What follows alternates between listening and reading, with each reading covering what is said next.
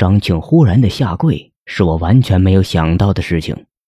我问了张庆为什么，张庆神色和语气都比较激动的说：“祖师爷，小的见过祖师爷。”我一时没反应过来，我什么时候收过徒弟了？时间真的过得太快，太久远了，好些事情我都一点印象没有。但是张庆却还是一副很激动的样子，跪在地上还是没有起来，还双手捧着画递到我面前。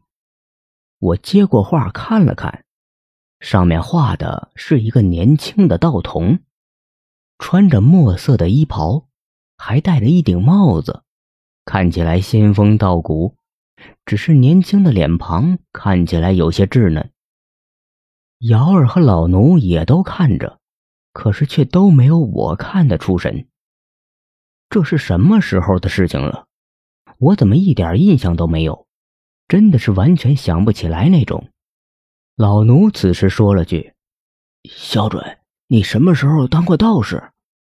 我端倪了半天，最后好像是想起来什么了。这么多年过去了，很多事情都忘得差不多了。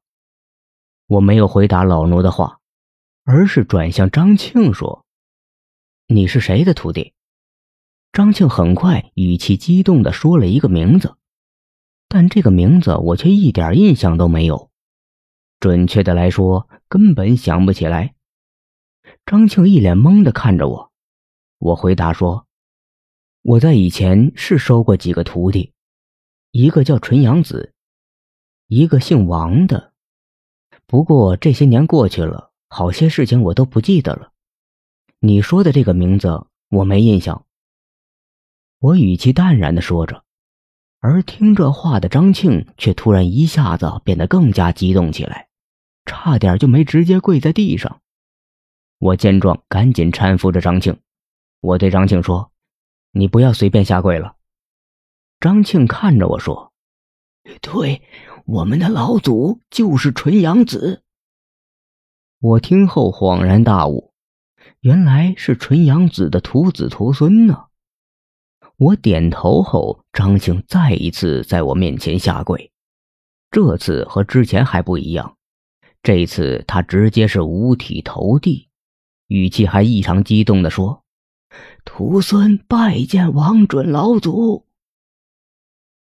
刚才不是说了吗？不让他下跪了。瑶儿此时用诧异的眼神看着我，可能是觉得一个老头跪在地上喊我老祖，正在疑惑我的年纪到底多大。我干笑了声，让他赶紧起来。张庆颤巍着身子就站了起来，热泪盈眶。我让他别这样，我说有些事情要问他。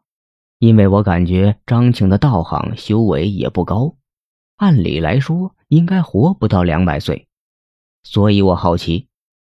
张庆站起身来，赶紧邀请我们坐下，然后亲自给我们泡茶。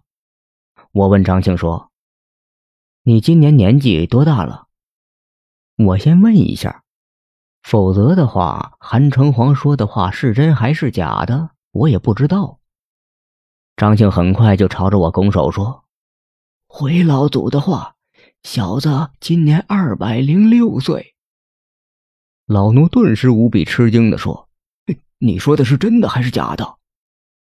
张庆语气恭敬的说：“当然是真的，绝对不敢欺骗老祖。”我一怔：“你是怎么活到两百零六岁的？”张庆神神秘秘的看了我一眼，就说。其实吧，我能活到两百岁，和当初纯阳子老祖给我看的那本书有关。